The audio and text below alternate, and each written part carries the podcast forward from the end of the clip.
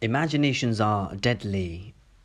They can either make you turn you into a great person, but simultaneously they have the power to destroy you mentally. What I mean by the destruction brought by imagination is we as people often imagine the best case scenario. We always like to think how things would turn out to be very good.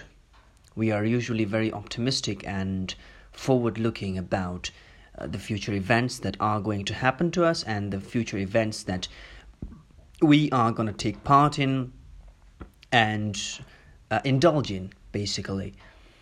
But there's one drawback towards this uh, this optimism, especially uncontrolled optimism, where a person always thinks about the best case, case scenario and, and, and, and believes somehow that uh, the, the best thing and uh, good things will only happen to him. The drawback is that we as humans are not 100% efficient. No matter what we do, we can never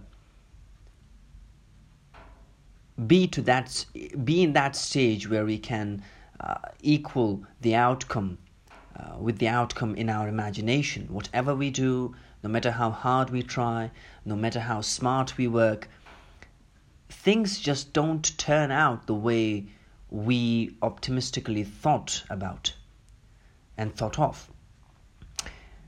And so when when humans are mostly inefficient not 100% efficient and most of the times, we get consequences, we get results that are not up to the mark with the outcome in our imagination.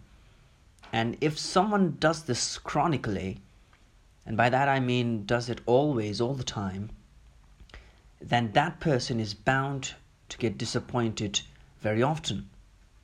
And more often than not, he sees that whatever he has done has not given him enough gratification, just as the outcome in his imagination gave him. And so, this array of disappointments, this series of disappointments and failures, uh, to remain up to the mark with that consequence, that imaginational consequence, it, it starts eating you from inside. And you start seeing yourself as, as a failure and so, what's important is that this blessing and a curse, both at the same time, named imagination, must be contained, it must be controlled. And one must not always think about the best case scenario, but more often than not think about the worst case scenario, about the worst thing that can happen to you. And so when you start thinking about the worst case scenario, and by that I mean that you, you think that the outcome will be below average and below expectations, then you try harder.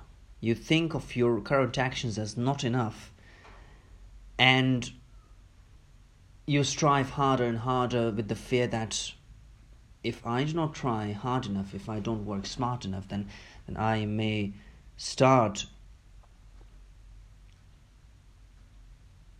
facing that that disappointment in the worst case scenario. And so you automatically improve you start improving and when the day of outcome comes you see that things turned out to be a lot better than what you thought. And that gives you a sense of gratification that you have done something good. On the contrary if you start thinking most of the times that the outcome will be the best ever and it will not have any flaws uh, for which you will ultimately be disappointed. Because as we mentioned earlier humans are not 100% efficient. And what we think in our imaginations as the best case scenario that demands 100% efficiency. And so when you do that action and it turns out to be much lesser in quality than what you imagine to be, you start beating yourself from the inside. You start thinking, what went wrong? You start thinking, what was lacking in you that caused your imagined outcome to not turn into a truth. And for that reason, this is a very toxic way of thinking, imagining the best case scenario all the time. And for that reason, we must keep our imaginations in check and keep them controlled and contained and not always think about the best case scenario.